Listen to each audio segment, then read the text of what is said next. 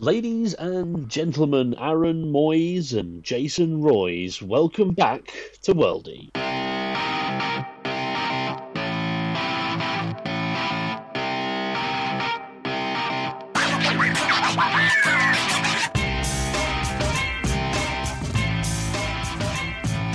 Right, Andy, the uh, Football League season has Yeah. begun, and it begun with, with two enormous games for the uh, for the Thames Valley team. Yeah, a br- pretty brutal one for Oxford and not a great one for Reading either.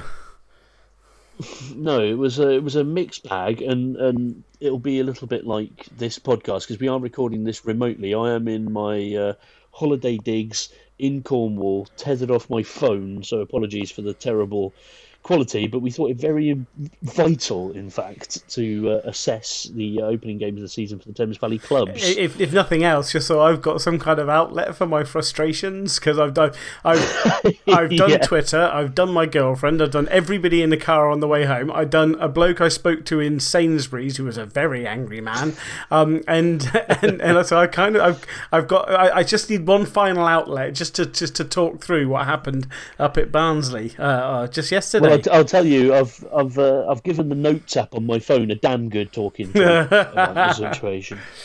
Um, so yeah, tell us what happened at Barnsley. I mean, first of all, tell me about the trip. I mean, it's a bit of a bastard for the opening game of the season to have a fairly lengthy away game, isn't it? Yeah, it is. Although I mean, to me, it was it's a new ground for me. I've never been to Barnsley, so I was quite excited, quite looking forward to it. And actually, the the, the moment I was looking, I mentioned this on the previous pod, but um, the the, re- the moment I realised I was excited about about the new season was when we got those tickets um, Yeah. for for the Barnsley game, and it's like, oh, this is an away trip to a new ground I've never been to before. Weather's going to be nice, and you know, all, all of those things kind of. So a lot of positivity going on. I kind of hadn't put that much thought into the transfer activity apart from the fact that we felt a little bit light because we'd lost got I honestly don't even know what the numbers are something like 13 14 players um, Right. at the start of the summer and we've signed like nine. Um, so I mean I think there was so I hadn't put a lot of thought into that. I just I was just a, a, a mildly concerned but we've done okay pre-season. Um, John Obika who's a, a, a, a bit of a kind of functional striker nothing spectacular has got got some quality about him but but never never hugely exciting. He scored a whole bunch of stuff um, pre-season. So Right. know a little bit of positivity going to this game. Barnsley on the other hand I mean they Barnsley come down from the championship. Um, one of the big problems with Barnsley from our perspective is that, that they, they haven't had much in the turn of uh, in the way of player turnover. So they've dropped down from the championship. Um, they've got what is effectively a settled side albeit one admittedly that got relegated but it's still a bunch of players who um, have played together a lot. And this inherit Are there any uh, memor- memorable names in that? Barnsley team? Um, uh, uh, I mean, to be honest with you, no, none that I, none that, that jumped out at me. I mean, uh, there were for the only, I'm going to guess the only person from an Oxford United perspective who's, um, who's vaguely recognisable is Alex Mowat, who we had on loan last season, who actually did a reasonable job. He, he had to, um, he was kind of, unfortunately, he was filling in for a fella called Jack Payne that we had on loan from Huddersfield, um, who then went on. good, good player. Yeah, Jack excellent Payne. player. Went on to he's now actually at Bradford and scored actually yesterday, uh, annoyingly so. Um, but yeah, so uh, Alex Mowat was always going to be struggling because he was filling in for Jack Payne, and Jack Payne was involved in every single goal we scored pretty much up until that point. But I thought, I mean, Mowat was okay, ra- other than rather than being spectacular. But so he was he was kind of the one name uh, on the the Barnsley team sheet that, that jumped out of us from an Oxford perspective. But um, and he and he played pretty decently um, yesterday. So you know, so that was a big problem for us is that that was a it was a pretty settled Barnsley side that we were up against, and our side is still being cobbled together, and it's it's, it's not finished, and that was and that was very kind of very clear. Um, and also Barnsley, you know, they're they're you know, uh, admittedly relegation level championship players, but championship players nonetheless. So I think Sure. So so so, the, so so they were a lot better than us. The game panned out like this, right? So we started off, we were.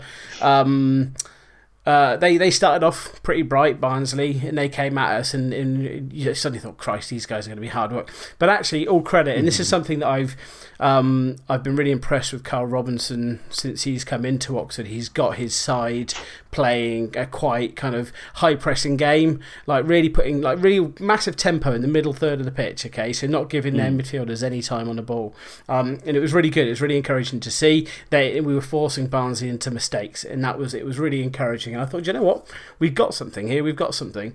Um, and then about twenty, I think it's about twenty minutes. I'll just check. Actually, it was a bang on twenty minutes. Uh, Mamadou Thiam uh, for Barnsley scored. It was a bit of a speculative shot from about from what appears to have been about. I haven't seen the, re, the, the replays, but um, appears to have been from about kind of fifteen to twenty yards out. And it's just one of those little bobblers that went past mm. about a bunch, all of our defenders stood still into the bottom corner. Goalkeeper frustrating. Kind of, yeah, and and it, and it was because it was a bit of a speculative effort up until that point. I thought I thought we'd been acquitting ourselves, acquitting ourselves reasonably well against a side who were better than us. Um, uh, yeah. the, the the most annoying thing though uh, was just just before that goal went in. Um, Samir Carruthers, who's a, uh, a midfielder we have uh, on loan from Sheffield United, who is a midfielder who's played for with Karl Robinson before, and Karl Robinson has coveted this guy since day one him coming into the club. He, he's right. desperate to get him in.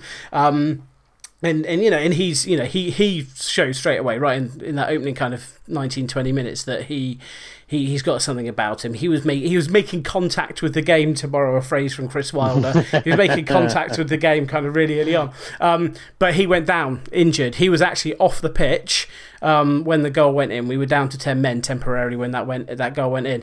And as, as they were wheeling away and celebrating that goal, actually, my entire attention was on Samir Carruthers, who was limping his way back behind the goal. Um, and oh, he, no. he went off. Um, and that's him now, you know, they're, they're saying maybe three months that he's out. Oh, no way. Um, which is fucking classic Oxygenated. It really yeah. is.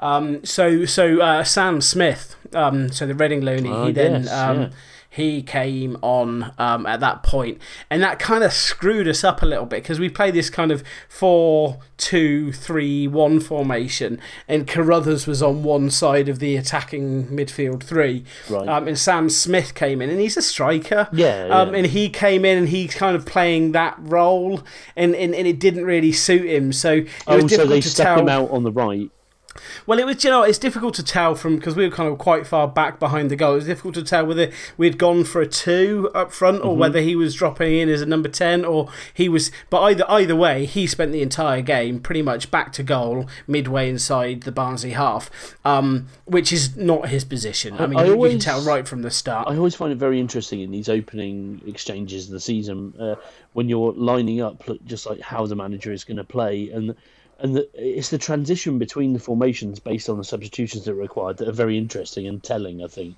because it lets you know like how much of a game plan has, has your manager got, and does he know the team well enough to be able to have a series of different combinations, especially going forward, that that he can move yeah. between. And you know, it sounds like it sounds like the case with Robinson that he probably hasn't, and as we'll talk about later on, there's a similar thing uh, down at the Madejski. I mean, I, I think I think and, and, and, my friend Steve was, was, was talking about this like at half time. He was he was frustrated because we were essentially we you know we'd played with a certain formation, a certain setup with certain personnel all the way through pre-season. Twenty minutes into a game, we get an injury and we chuck that out the yeah. window and put essentially two two centre forwards on the pitch. Um, I mean, I I I, I I'm I, I kind of I agree with that point he's making, but I, th- I think I think it's a bigger problem in that I think part of the problem was is that, that we don't have anybody to, to, to, to come into that position. And that we were already a, a, a thin squad kind of last season. We're an even thinner squad now, and I think that's just been flagged from the fucking rooftops. Mm. Just how just how um, thin our squad is. We're still in for a couple of other players with only a week left of, of the transfer window to, to go. We're still got. Well, I'll come on to this a little bit later on, but um, we've we've got people who could be coming in to do that job. But fucking hell, you know, this is one of the guys we'd pinned our our hopes on. Yeah. Um, and and he's out with twenty after twenty minutes. Do, do, so, you, do you think that it's it's a it's a thing with with the sort of modern game that there are a lot of managers uh, out there and a lot of teams in general that want to play in a specific formation. Like they really want to play in a very specific formation, and that you end up going out and buying players that play in this formation, and that they don't lend themselves easily to moving into other things. For example, a lot of teams these days don't play with two strikers, right? They play with some kind of other formation. Yeah. But yeah. if you buy a right winger attacking right forward or an inside forward, they are often quite sort of specialist positions. And so you end up buying a couple of on, those on the right, a main and a backup player, and a couple of those on the left, the same. But that lad probably can't play up front or off another striker because it's just not their game. So I think it's sort of limited because you end up with a squad full of these very sort of customized players for a specific system. But as you know, the world we live in, the real world, those those ideas go out the window after, like you say, after twenty minutes of a game, and you have to revert to something else, and maybe you end up with a bunch of players that aren't versatile enough to to, to do that other stuff. Well, I mean, I, I, I, yeah, I mean that's that's definitely the case at the minute. Um, I think we, I think that is a prime example of what we were talking about earlier with Alex Mowat in, in Jack Payne, because Jack Payne, everything we did went through him. I mean, he was creating everything that we that, that we did that was successful mm. and, and positive. Um, so that, so when we lost him, it was it, you're suddenly trying to find somebody who has not only is that style of player because he's he's quite short, he's quite quick, he's very strong, low center of gravity, but quite compact little fella. Um, but really good footwork and really good vision and really good and and you don't get players like that at League One level. So, yeah, so what yeah. you're trying to then do is you're then trying to find um, another player who's similar who can adapt to play that kind of game. And again, you don't get quality enough players that, that are able to adapt like that. Mm. You know, like mm. kind of, you know, utility, high quality utility men at League One level yep. is uh, are a, fucking, they, they, are, they are few and far between. We're quite lucky in that we've, we've, uh, we've got one. He's one we unearthed ourselves. He came, came through as a young lad called Josh Ruffels, uh, but he's much more defensively minded. Oh, it is. It really is. he's a he's a terri- he's a wonderful little player as well. Uh, we'll talk. I'm sure we'll talk about him throughout the season. But he um, but but he's very defensively minded. He was not, not going to be in a position to to, to do that. But um, yeah. So I mean, it's you know. Uh, sense of frustration there with that that that early that early season injury. The, the, the, the next frustration was that the second goal that we conceded about eight nine minutes later was exactly the fucking same goal mm, from the same position, scored by exactly the same player. Oh, it was. It no. was it was it was really oh, it was brutal. Um, we and and to be honest with you, Barnsley got their, their, their tails up by by that point. I think we were looking a bit dishevelled and out of sorts from then on, and it was pretty much game over from that point. Um, we we kind of wheezed our way through to half time. Um, in the second half, it was just all Barnsley, and it was it was it was game over. They came through. Uh, their, their, their, their third and fourth goals were fairly late. I think there was one around the 70, 75th minute, something like that, and then one right at the end of the game, um, just before 90 minutes was up. Um, they very they look hard. like yeah, very was, hard in that situation. When it was away from home. It's a new team. They don't quite know how to adapt, and yeah, it's easy to it's easy to give up the ghost, isn't it? I think. It is, and and and I think the the biggest issue is we were, we were up against a much better side. I mean, there's there's there's no two ways about it. Just personnel wise, and the fact that just in terms of the amount of time they've had together as a team, um, just natural talent and or you know and and everything, they were just much better than us. I think you know had we played them two, three months into the season. I think we'd, I, am confident we'd probably give them a reasonable game. Uh, but at the moment, we are not. We are not a finished article by a pretty fucking long stretch. So it was, it was, it was, it was fairly brutal stuff for Oxford. Um, we they were exactly the wrong team for us to be playing first game of the season. Um, yeah, um, it always seems to work out like that, doesn't it? But then I think that's just, I, I guess that's what happens with smaller sides because probably you know seventy percent of the teams in the league are the wrong team to face.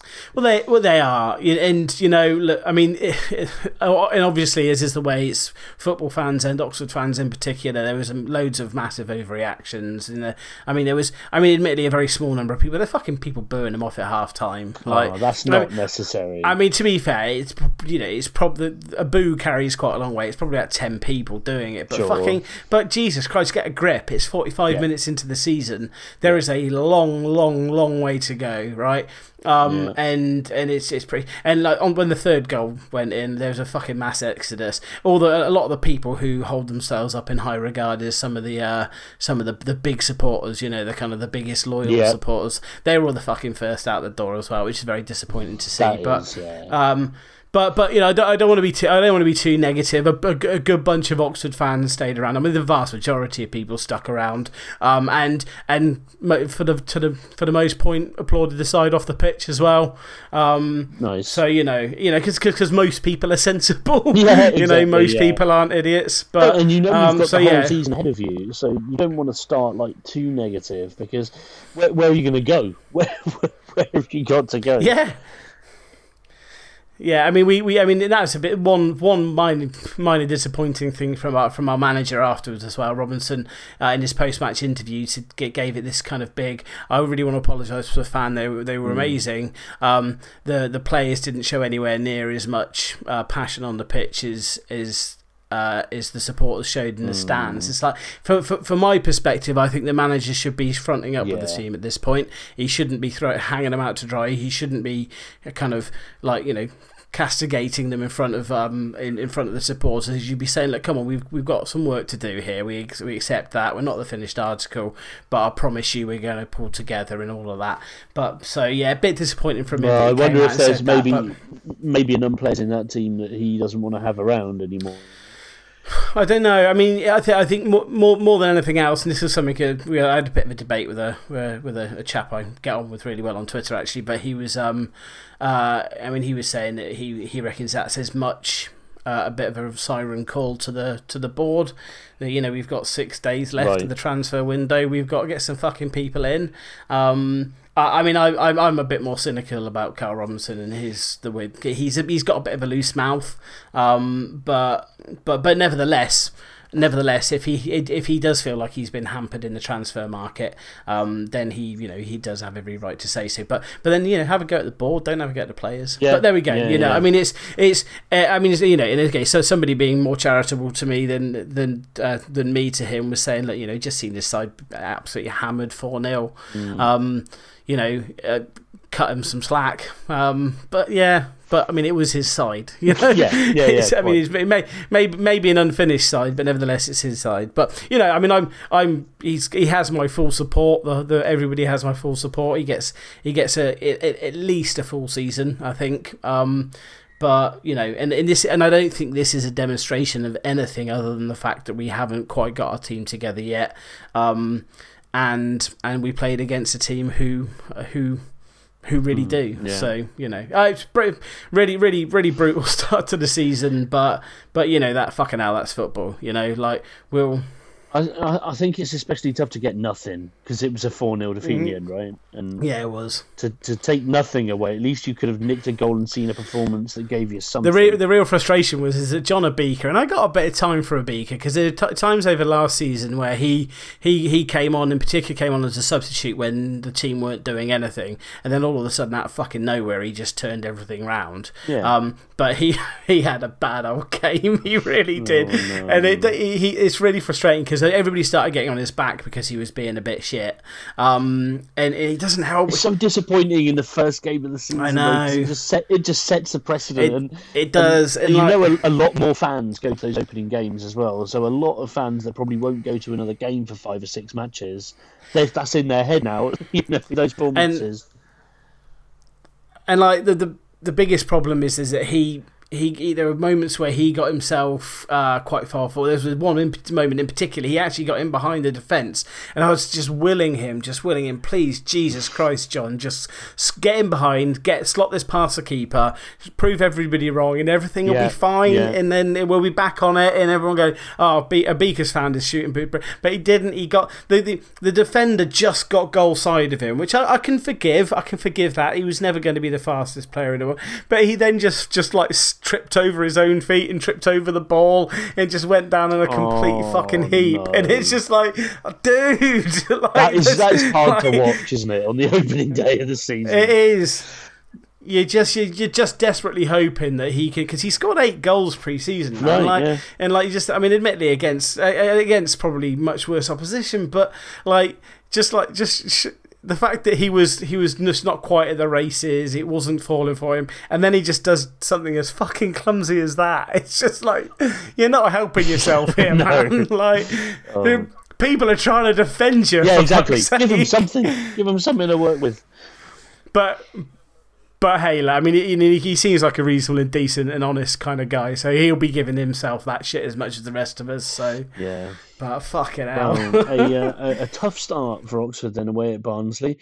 Um, we'll take we'll take a very short break, and then uh, when we come back, we'll uh, I'll fill you in on what happened uh, down in Reading at the Madejski. Kick them up and down the training pitch. Right then, so after the woes of Oxford United up at Barnsley, it was a slightly different situation uh, at Reading in in that well, I don't think there was too much excitement at Oxford, but you know, you always start the new season with a little bit of hope, usually, right? Yeah, yeah. Uh, the gen- the general feeling amongst Royals fans this season is not that at all. Everyone is very angry, and before before the season's even begun, the ball has been kicked. Everyone is is talking about it being a relegation battle year and everything else.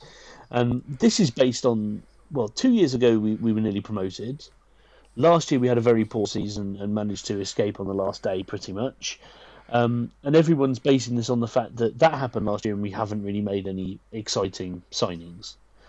Um, I think that last year was a bit of an anomaly, and that the team that we have, with the players that we had even last season, is is capable of doing much better. Like they're capable of being a solid mid-table championship team, I think.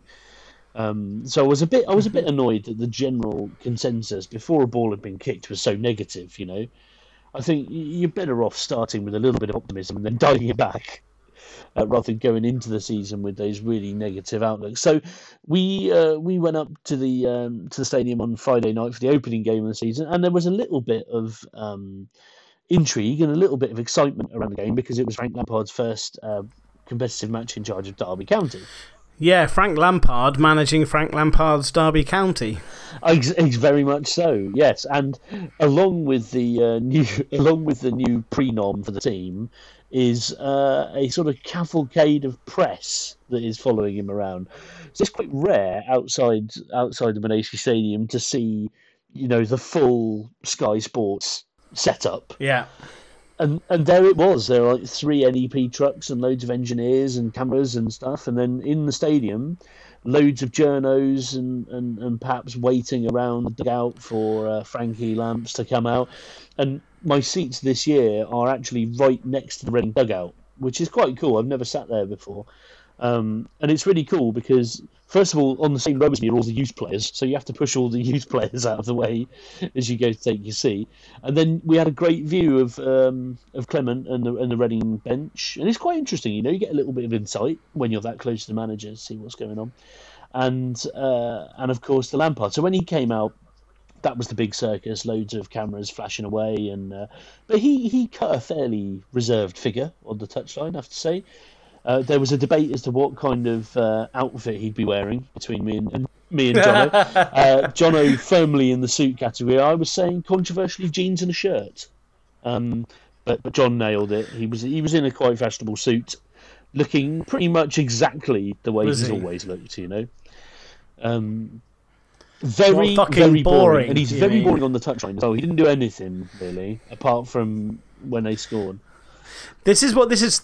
This is what this is what gets me about this whole circus, right? Now, don't get me wrong, and I, I understand the, yeah. the draw of a high profile celebrity footballer and stuff, and I get that. Um, to the point that when his name was being bandied around with Oxford, because um, he. Along with everyone like, else in the world at that point. Well, yeah, yeah, that's true. But I mean, like, not not not last summer, the summer before. Uh, I think it's more or less accepted that he did have an interview at Oxford. Right. Um, and then and then he was one of the strong kind of rumours. Although he actually denied he actually spoke to Oxford this time round, but. Um, but but when, when he was being discussed, I mean, it was one of the one of the discussion points around for Oxford fans was that like, do, do we want to be Frank Lampard's Oxford United? Yeah. There would be a, a little a little bit of the kind of fun being in the media spotlight to start with because it's just it's just you know you don't get a lot of press attention being an Oxford United fan apart from the one season uh, we got promoted out of League Two with uh, Michael Appleton when we were fucking yeah. incredible and we were all of a sudden the tabloid papers I was sorry the broadsheet sports pages like kind of lower league darling but um but but at the same time like that's going to be exhausting oh, yeah. for Derby fans because like because like like they are you know, they, they fucking, they've got a proper history, yep. Derby County. They've been kind of bouncing around kind of just underneath the Premier League and, and in, indeed in the top flight for best part of what fucking mm. half a century, right? Like they, they're, and, and, and all of a sudden they have no kind of full identity of their own. They're just a fairly kind of dour and uninteresting former Premier League stars kind of fucking pet project, and nobody gives a shit about them, right? They're all all they're doing is watching watching Frank Lampard. Like, God, it's going to be hard exactly. Work. Well, and I'll tell you something. I'll tell you something about that team before I go into the Reading stuff because I've got a few thoughts on, on the Reading side. We lost two one. We lost in the last minute. We literally lost with the last kick game, ninety fourth minute, which was brutal and hard to take. But um, for for the majority of the match, Reading were actually the better team, which was a surprise to everyone. So that was a, a positive to take away from it. But to talk just a second about about Derby County, they have a number of players that you've heard of. You know, that's kind of the that's kind of the situation. They had David Nugent up front, who I think is a Jesus Christ. Uh, yeah, yeah, yeah, yeah. They had, um, they've got Mason Mount, who is this young under twenties England talent. Yeah, yeah, and he had um, big, big kind of like. I mean, in fact, he was one of the the chaps who was on TV, wasn't he, over the World Cup? Yes, that's right. Yes, yeah. So uh, wearing a very questionable uh, onesie, I think, if I remember. Right. Yes, that's right. Yeah. Um, no, no, got... no, no. We looked into it. He it wasn't a onesie. We looked oh, into oh, was it. It, it wasn't a onesie. Okay, no, it was. Good. It was just like like kind of matching tracky bottoms and top. Okay, but... well that makes me feel. Little, I don't know what's going on with nineteen-year-olds to be honest, but uh, I'm I pretty, I, I, pretty sure it's not a grey onesie. Yeah, I don't think you're meant to know what's going on with nineteen-year-olds. So do. I know they're doing the dances from Fortnite. That's all I know. yeah, yeah, totally. Um, but there were there were there was there were many more older gents that I recognised in that team. There was there was uh, Curtis Davies. Remember Curtis yeah. Davies, centre back. Um, there was also um, ex Reading Alex Pearce who came on as a substitute and there was you know it's just basically a sort of ramshackle collection of, of fairly old and, and some new up and coming players. I'm just looking down their squad list for the game. Is that is that Joe Ledley as well? It is Joe Ledley. Fucking hell, yeah, okay, yeah. yeah. He had a decent game, to be fair, but they Frank Lampard's style is clearly the uh, possession-based. We'll play out from the back, Brendan Rodgers style, right? And okay. um, it's it didn't work it really, it didn't work at all. That they were clearly not a together enough side to be playing that kind of tactic. And for the first uh, 45, um, probably for the first 60, it gave Reading an awful lot of space to play in a defensive manner. You know, so we were able to push really high up the pitch, pressurise them. They made a lot of mistakes, and we had quite a few chances early on. Um, and we looked far and away the better side. They were giving us the ball, and our centre backs were able to play out to the wings um, and it was looking fairly decent, you know. We, and it looked like it looked like the Lampard like effect was really quite a boring style of football, you know. Um, so I was expecting them to kind of be this rip roaring, buccaneering type of team, and that's not the case at all. I find just to, to interject there as well. I find that kind of quite interesting slash like almost fascinating to see how um, yeah. I mean, you're a brand new manager, right? Are you starting your career as a manager? You've done, you know, you've done your coaching badges and stuff, and you've done your, your some of your time in your your under 18s or your under 20s or whatever. Um, when you get let loose on a on a first team, like you get to. I'm going to choose how we play football. Mm. I mean, how how fucking mental is that? Because some managers, like, I mean, I no idea whether Frank Lampard's gone and decided to start playing in that way because that's based on the kind of players that he's got. As you su suggested, that might not be the case with these guys. Um, so then he's basically got in his head, this is how I want to play, and I'm going to instill this into the team. Now, it's similar with Michael Appleton when he came to Oxford. He knew he didn't have the players to do it, but he persisted and persisted mm. and persisted to get the right players in to play a certain style of football. And like, and I like the fact that you get a, a blank sheet and you said, right, I'm gonna get, and like, and it then makes you wonder how how will you end up in the kind of Sam Allardyce camp if you've got that ability? Do you know what I mean? Well, yeah, I mean, well, look at Everton. That's one of the complaints that people are making at Everton now because he is coming in, and people do feel that he is sort of dumbing down the football a little bit, and I think it is hard to get away from that. And Lampard has set stall out that he wants to play this possession type of football. Maybe he thinks he's going to turn Derby County into uh, into Barcelona or Man City or something. But I cannot see that happening with the team they have now. But to move on to Reading, because although we did lose two one and we lost in extremely painful style, um, there was a lot to take out of this game. So although we had this very negative um, negative feeling going into the game, and in general, the fans were fairly negative. After the first half performance, people were saying, "Shit, this team is better than we thought they were," and and Clement has set them up in a way that, that makes them look like a decent championship side. And Derby, who are widely considered to be, you know, promotion candidate, um, we we had the better of them for most of the game, and there's a few stories that I'll just bring up that I'm sure will be that will grow over the season. So we played uh, we played the back four without Liam Moore. So Liam Moore is a, is a, is a well, I say young. I don't I think he's like 25 or something now, but a fairly young uh, centre back who's had a lot of promise for a long time and played very very well for Reading last year. One of our brightest players. Um, and he handed in a transfer request just a few days before the start of the season. So the rumor is uh, that there's there's some Premier League clubs interested in him, and that Reading are going to screw them for as much money as they possibly can.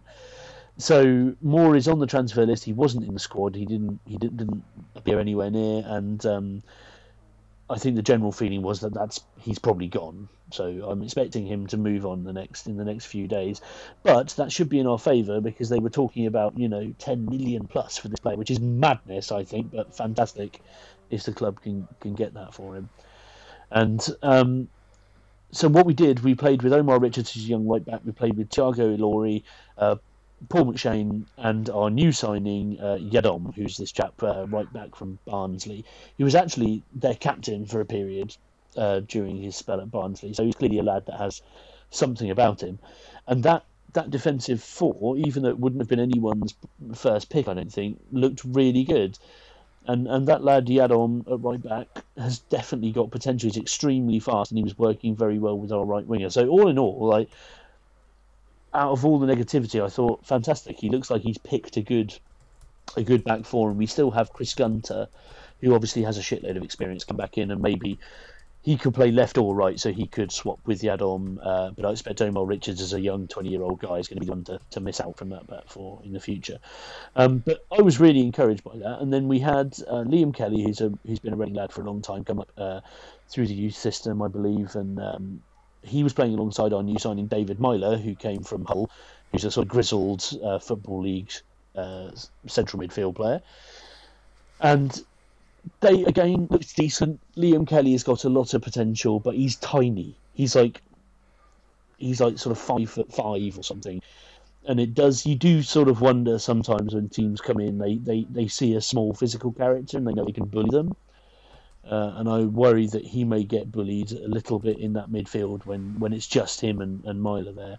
But what I loved about this setup and what I really, really liked about about what Clement wants to do is that he looks to be playing these two players that were kind of um, part, you know, bit part players really last season because Jaap Stam could never really settle on an 11, so he changed team all the time.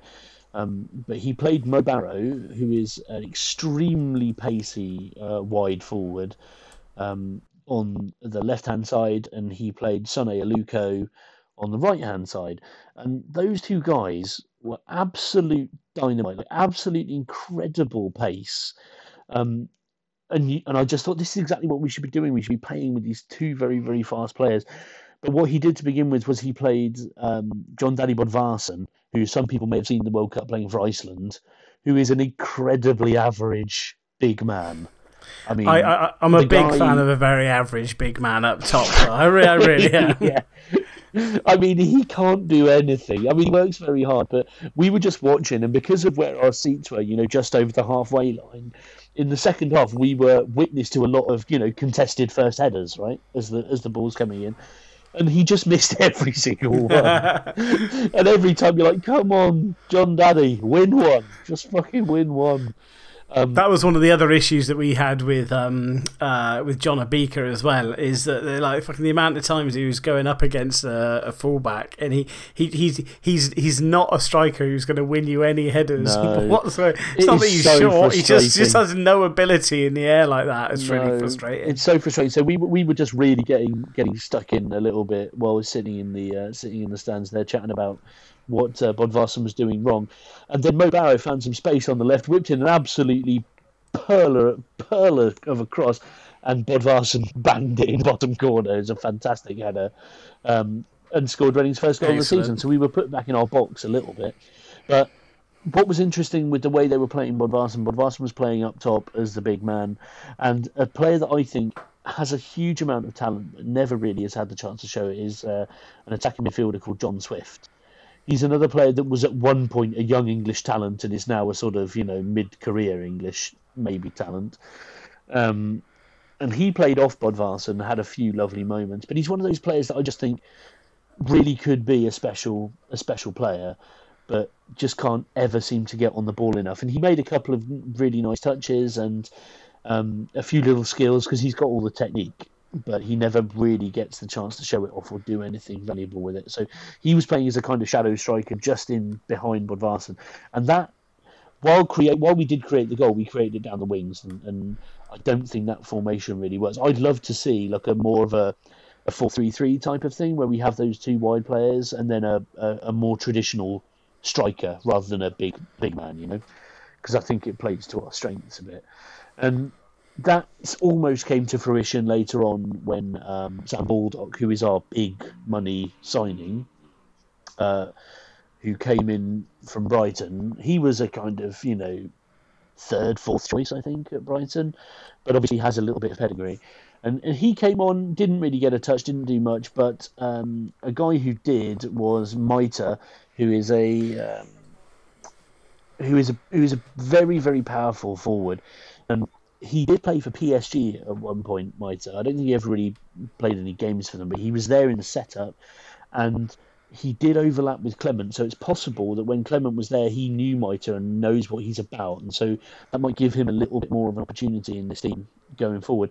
And when he came on, he was one of the fans next to me said um, said he was like a dog who had been let out of a cage. You know, he was just full of energy, winning all the headers that Bodvarsson hadn't won before, getting stuck into the opposition and really playing with a lot of, of, of passion. And I, I, really loved to see that. And it was great uh, in our new seats as well to see that up close and see see a player who's really fighting for his place in, in the team. What is what is that though when when footballers do that? Because and, and, and again bouncing back to Obika, that's what he he would do when he'd come on as a substitute and he would change the game for Oxford. Yet when he was starting, whenever he starts, he doesn't mm. have the ability to. I mean, maybe it's because he's pacing himself over the ninety minutes. Who knows? But but it it's it's when when players when really good players get that that really annoying tag uh, of being you know uh, an impact player off the bench, which I fucking hate. Yeah. I mean, I know it happens, but I, I hate the idea of these super talented players who can only do it for twenty minutes. I mean, it's yeah. a nice option to have. It really is. In in in, in Oxford, from Oxford's perspective, um, we brought on Robbie Hall, who who is one of my favourite players in a very long time, but uh, but he's just been beset with injuries, and he came on fucking lighted, lit the game up. Absolutely lit the game up when he came on for Oxford, and he created so much. He did more in the like less than half an hour he was on the pitch than the rest of the team more or less put together. Um, and it's just, it's just, it's just. I mean, Rob, Rob Hall's just like that. He's just that kind. Of, he he's he's as good as that throughout the game if he gets given the ball for ninety minutes. So it's frustrating slash I mean, with, with a new player in this in this situation for Reading, I guess it's different because you you've got somebody who's coming in saying, "I want, I'm, I'm staking a claim on the place." But what, yeah. I guess what you hope is that when he, if if and when he does stake his uh, claim, he then puts it in like you know for 90 yeah. minutes rather than rather than just reverting down to a kind of a set of lower gear and just going through them which is the most frustrating thing in the world it really yeah. is I think I think part of his frustration was born of the fact that he was sitting on the bench seeing Bodvarsson having a poor game yeah, yeah. then sees him bag a goal and he's like fuck you know so he came on he really went for it. he might get a chance and we've obviously got some cup games there's an early Carabao Cup game that, that comes up in just uh, a week and a half or something. So yeah, he might find his way into the team for that. But I do think that because you know Clement has been around a bit. He had time at PSG and he had time at Swansea as well. And a lot of our players, we're full of these players that had potential five years ago at some of these larger clubs. And it's funny because Clement has actually crossed paths with a whole bunch of them. So I, I wouldn't be Yeah. surprised to see that influencing quite heavily the team selection, especially over the first four or five games as he settles down. But I was really pleased with the defence, and I think the midfield is fine. But I think a few tweaks to try and get our better players on the pitch more often would would would see us actually having, you know, maybe not a maybe not an outstanding, but a reasonable season. Yeah, and well, I mean, and and I, and I think I think there's probably quite a lot for for Oxford to look look forward to in terms of the players that they've got as well. Um, it, it- to look forward to the season in, in, in a similar way to Reading. But the problem is is is is, is plugging the gaps. You know, it's just finding the consistency. By the sounds of it, Reading have already clearly a, a, enough depth. Um, to, to, to do something. Um, but but although albeit though maybe not the right players currently starting the starting the game. Yes. But it, but it's Yeah. interesting from Oxford, and I obviously I'm going to bounce back to Oxford um, quite a lot. But um, it was. You know, a, a lot. A, a lot of the people who came on are actually look like the ones who might be the ones who who will do the most do the most damage for us. I think our our biggest problem at the moment is is our midfield looks really fucking lightweight. Um, and we've got two defensive midfielders, and that's Josh Ruffels, who I talked about earlier, who's excellent. Um, uh, and Brannagan, who's this uh, young lad, Cameron Brannagan's a young lad from, from Liverpool. Oh, yeah, you know, yeah. and he's talented and he's clearly, but we've got him in this really defensive role, and neither of them, uh, neither of them are playing. They they they don't have the, the, the balls to play. They don't, they're, they're not kind of. You need somebody who can break the game up in that position. You know, you need somebody who can really kind of have a proper battle, and neither of them, Mm, yeah. well, either of those would sit alongside like an Andy Whing or somebody like that and actually kind of mop up when they're they're battering people around. So that's one of our biggest problems. Um, but we've got we've got decent players who are able to come on. So like so we've got good players like just as you're saying Reading are doing, bringing bringing some high quality players on who are thinking Yeah. it's something we I can I can have an impact on this game.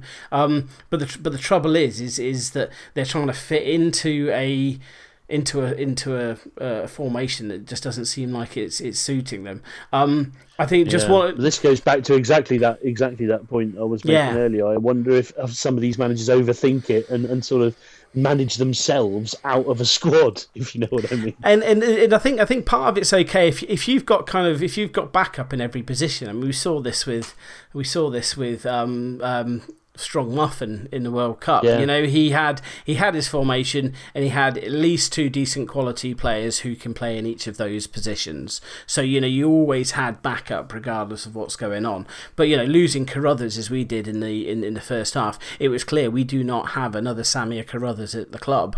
Um, and and that's kind of moved me on to the to, there's a long way long winded way of trying to move on to the kind of the next point, which is looking forward to trying to bring some players in between now and the transfer window because the transfer window closes early. Um, it, well, it's not early. It's, it, Well, it's early for us. I think it's the 11th Exactly. of August for the Football League, right? that's right. I mean, basically, it's, I mean, I say it's early. It's it, this is now when it finishes. Um, I mean, because how, obviously it used how to be. does how does the Premier League? They just have everything in their favour. It's so frustrating. Not only do they get extra weeks before their fucking season has to start, they get fewer games. The season ends earlier, so it starts later. It ends earlier. They have a longer transfer window. I mean, it is just ridiculous.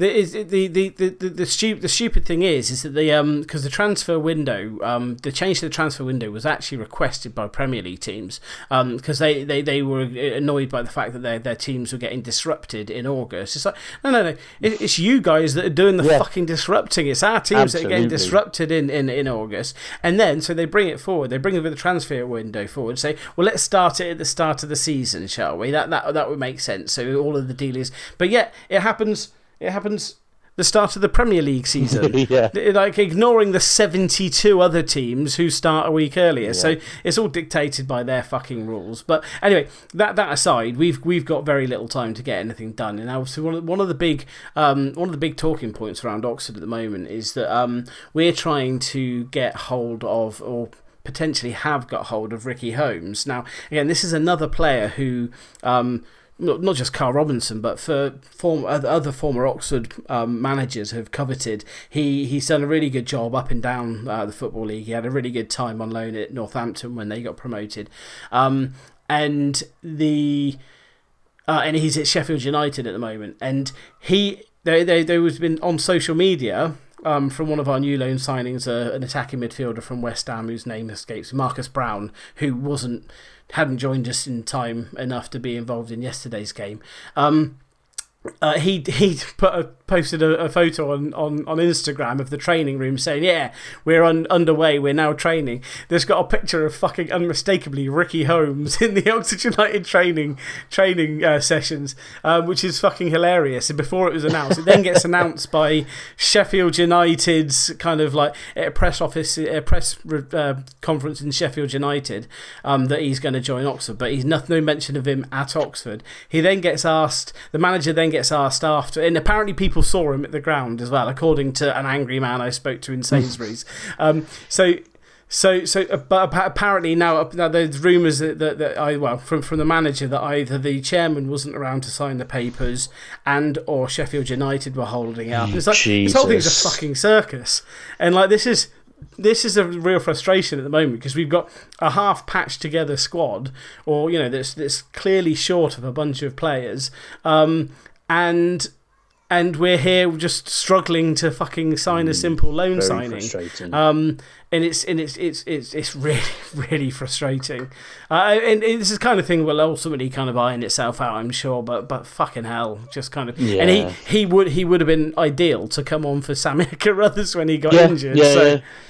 It is very frustrating, but you know, one thing one thing that we're not short of uh, in this division is is opportunities to uh, to make corrections and to uh, not you know to lose games, yes, but to uh, but to win them and to bring teams back again. And I think uh, we've got a very very tough schedule ahead of us. I, I, don't know who Oxford have got next, but Reading are away at Nottingham Forest uh, on oh, shit, really? Yeah, so the, the, you know the tough games come thick and fast in the. Yeah, in, Oxford. uh, we are at home to Fleetwood, um, and we never fucking beat Fleetwood, so that's no, that's no, that's no good.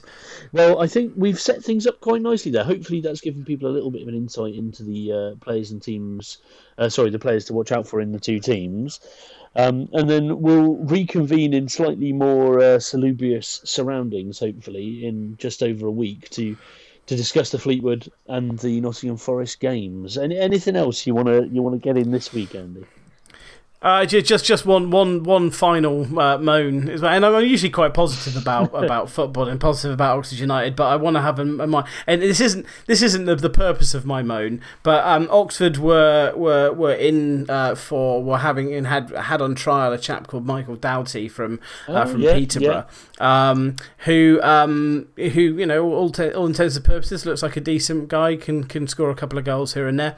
Um, we turned him down. so actually no, do you know what we do? We don't don't fancy him for whatever. Maybe he's just not good enough for us or whatever. Um, so Swindon Town. Oh um, no! Then I, I know Swindon pick him up because um, eh, he'd been on loan uh, with them previously. So fair enough. They they picked him up. Yeah, no problem with that. Um, and he scored for them um, uh, on Saturday. He scored their first goal. Um, but then they, they, they conceded a couple and then they were 2 1 down in the 96th minute of the game.